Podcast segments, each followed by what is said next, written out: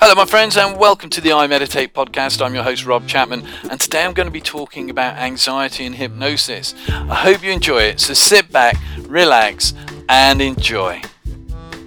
Hello, welcome to the I Meditate podcast. Today I want to speak to you a little bit about uh, anxiety and hypnosis. Anxiety is that underlying fear, that underlying fear that something is going to happen something's going to happen. We can have anxiety around many, many different things, and it become it can be a mild um, sense of fear, or it can be overwhelming. It can be a phobia, a specific thing that we have our anxiety around. But it can also be a non-specific thing, so you're not consciously aware of why it's happening, but you maybe have panic attacks or moments of anxiety. And the thing with anxiety is you never plan to have it. You don't wake up one morning and go, hey, it's 10 o'clock. I think I'll have anxiety at 3. It doesn't work that way. And any of you that have experienced that will know that. That because if it was a conscious problem, you would be able to sort it out. You would be able to deal with it. And anxiety can manifest in many ways. We've mentioned panic attacks, we've mentioned that feeling of anxiety. But stress and anxiety can manifest physically as things like eczema. Um, as stomach complaints, as neck and muscle and shoulder problems. We all carry our stresses and our anxieties in different ways. And it can feel like there's no option that you're stuck with it. And the worst thing you can ever do with anxiety is own it. Say, oh, my anxiety. Or even say, I am somebody with anxiety. Don't, never identify or own that anxiety. Anxiety is not a badge to be worn. If you own it, if you, you kind of identify with it, you're making it a part of your belief system. And actually, anxiety is something that can easily be dealt with. There are many, many ways of dealing with them. I happen to use meditation and hypnosis to do that. And the thing is, anxiety at its simplest, at its base level, is your friend. It is there as a precursor. I mean, it's a throwback. It's probably one of our oldest experiences as human beings is to experience sensations of fear and anxiety. But if you go back to the days when we lived in, in the wilds, in caves and everything, and there were there were things out there that would kill you. You know, even in Britain, there were lions and you know, and going back before that, you know, you know saber-toothed tigers and all, all these all these things that really want to eat you. And comparatively, we have none of that, especially especially in your average modern Western world. There aren't things waiting to eat you, jump out of the bushes and attack you and devour you.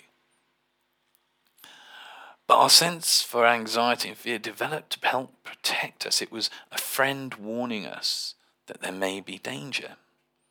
And if you listen to that the moment it appears, and go, okay, thank you for, for letting me know that. I pay attention that. I can make things. Anxiety is just like a friend um, looking out for you. However, if you ignore those first signals, that's when it can become a problem. That's when it can become an issue. I always use the analogy with my clients that when, if you're standing on the side of the road waiting to cross the road, it's a busy road in a city, say, and you've got a friend with you, and you're about to step out and that friend notices there's a bus coming. And they go, hey, you know, Rob, don't, don't step out. If you listen to them straight away, you're fine, there's no longer a concern, and everything's good. However, if it's a bit noisy, a bit busy, and you're distracted, that friend might go, hey, Rob, hey, Rob, bus, and have to speak a little bit louder to you. And if you still ignore that and don't hear that, that friend might have to shout even louder. And it might be when that gets to a point, if you're not hearing that friend trying to warn you, that that friend has to grab you, shake you, pull you back off the road, whatever they need to do. And it's the same with anxiety. If you can acknowledge those first precursors, it's there to keep you safe. But the problem is it's still it's still a primitive part of us. So that part of us is still waiting for those you know, those tigers and lions and things that will eat you to jump out. And obviously, that doesn't happen in a modern day world, but the impulse is still there. And what can happen is if we don't hear that voice, we get stuck into a cycle. And that cycle, that pattern of stress and anxiety can build. And this can be something planted in our pasts. You don't have to go back to your past to sort it out, but it can be planted in the past, or it can be something that can, you know, people go most of their lives and, and never have uh, an experience of anxiety. And then all of a sudden, something triggers it. And what happens is you get stuck in that pattern of thought, that kind of what's going to happen, what's going to happen, oh my God, what's going to happen, what's going to happen, what's going to happen. And it cycles, it cycles, it cycles, and you're stuck on that treadmill. And one thought leads to another, another leads to another, another leads to another. And that can, again, I say, be a mild thing, or it can be full on panic attacks, phobias, reactions. But those patterns of thought can be broken. You're not doing them, as we said at the beginning, consciously. They are unconscious patterns that run in the background. And it usually is when the mind feels it has no other choice. One scenario can be that way of thinking once in the past saved you, made life better, got you out of some difficulty. So every time something reminds you of that, or another situation comes up, the mind, being what it is, quite lazy, will go, oh, hang on a minute, that worked last time, let's do the anxiety thing. And of course, that doesn't help you if once the anxiety saves you from falling off a cliff, but now you're in your office and and the anxiety is ramping up because something else in your mind's gone let's run that pattern. Worked last time when i felt a bit uncomfortable you know you just don't you don't want that. And the thing is whenever you're experiencing anxiety ask yourself am i about to die? Is something going to kill me? What's the worst thing that's about to happen? The answer is probably nothing. The beauty with hypnosis is through hypnosis and and I, I have talked about this before, but in different places. But hypnosis probably isn't quite what you think it is.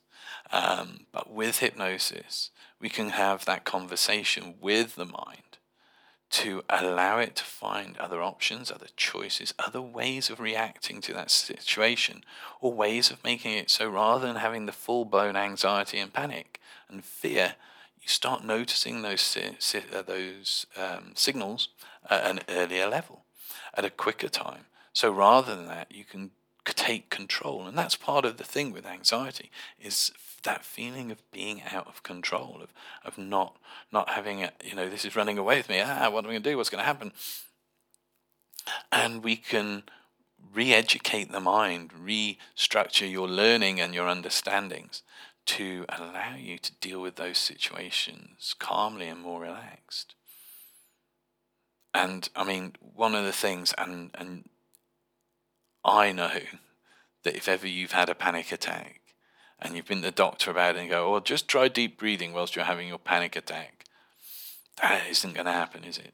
I mean, with every will in the world, it's just not going to happen. Um, because you're having a panic attack, the last thing you're thinking to do is about breathe, deep, breathe, the deep breathing.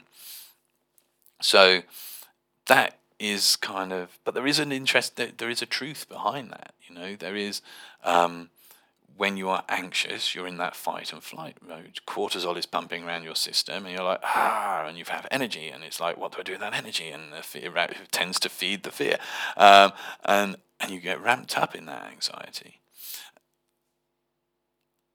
At that point in time, you do not breathe deeply and slowly. You will not, because to get the blood pumping, to get that energy, to get that reaction there, the the heart rate and the breath has to increase. Now, however, if when you first notice those twinges, that slight building, that first hey of anxiety, if at that point you start to practice some slow, deep breathing, box breathing's wonderful when I'm teaching meditation, it's one of the things I always teach people first, and they love it because within a couple of minutes you take control of how you're feeling. Because your mind cannot stay in an anxious fight and flight state of mind if your breathing is slow. If your breathing is slow, the signal to your mind is everything must be okay. So by becoming aware of those moments when you start initially to feel that anxiety building, or if there are certain situations you've identified where you this is a tricky one because in going, oh yeah, whenever I go in that situation, I get anxious. You're telling yourself that's what's going to happen. You don't want to be telling yourself that. So start telling yourself every time I'm going to that situation beforehand, I'm going to do some nice slow deep breathing. You don't have to sit there cross legged chanting in a mantra. You can just breathe in for the count of four, hold it for the count of four, breathe out for the count of four, and hold that for the count of four. And repeat it. A couple of minutes of that will slow the mind, slow the body. You'll feel good. And you've avoided that anxious feeling. And hypnosis can allow you to take control of those inner thoughts, those inner patterns and habits of thinking. And it is a habit of thinking. And in taking control of that, seeing other options, allowing the unconscious mind to realize that in those situations, there's nothing actually going to happen. And some people are going, oh, yes, but, but what if it does? What if it doesn't? I mean, has it ever happened? I know when I sit with clients and you say, you know, that thing you're anxious about, how often has it happened? Most of them go, well, never. Okay, so that thing you're worrying about never happens. Usually they'll burst out laughing because they realize how silly that sounds. So you're wasting that energy worrying about something that never happens. I mean, you could put that energy into making something happen that you're in control of that you enjoy, could you not? So there's lots of different ways that hypnosis can help with anxiety. And if you are struggling with anxiety, do not hesitate to get in touch. You can message me um, at rob at robchapman.org.uk. You can phone me 07800 799 578. Or you can visit the website www.imeditate.org.uk. You can find me on Facebook if you Google I Meditate UK on Facebook. Sorry, I Meditate UK. You'll you'll find the the page and the group there. Um, don't feel that you cannot change that. Don't own the anxiety. Don't own it and make it yours. It's something that does pass. So why would you choose to keep it alive when it feels so bad? I mean, if I said, if I show you a way of how you can feel good and calm and relaxed, wouldn't you rather put the energy into um, holding on to that feeling? I mean, if I said, here's a, a pin, just keep repeatedly sticking it in yourself, you're not going to do that. And yet, by owning anxiety, by claiming it as yours, that's what you're doing. You keep sticking the anxiety pin in. You're telling yourself, I will have anxiety. Well, of course you will. You're telling yourself you will. I do. Well, of course you do. You're telling yourself you do. But anxiety passes. It's only when you choose to keep it going for whatever reason, and that reason can be altered and changed so as you no longer have to do that. So do get in touch. And I hope this short talk today has been insightful and useful to you. Like I said, visit the website www.imeditate.org.uk. You can give me a buzz 07800 799 578 or that's with the UK code, by the way, if you're outside of the UK. Um, or find me on Facebook, Rob Chapman, uh, I Meditate, and you can connect that way. It's been great talking to you today. Have a wonderful day, and I look forward to the next time I get to speak to you. Take care. Bye bye.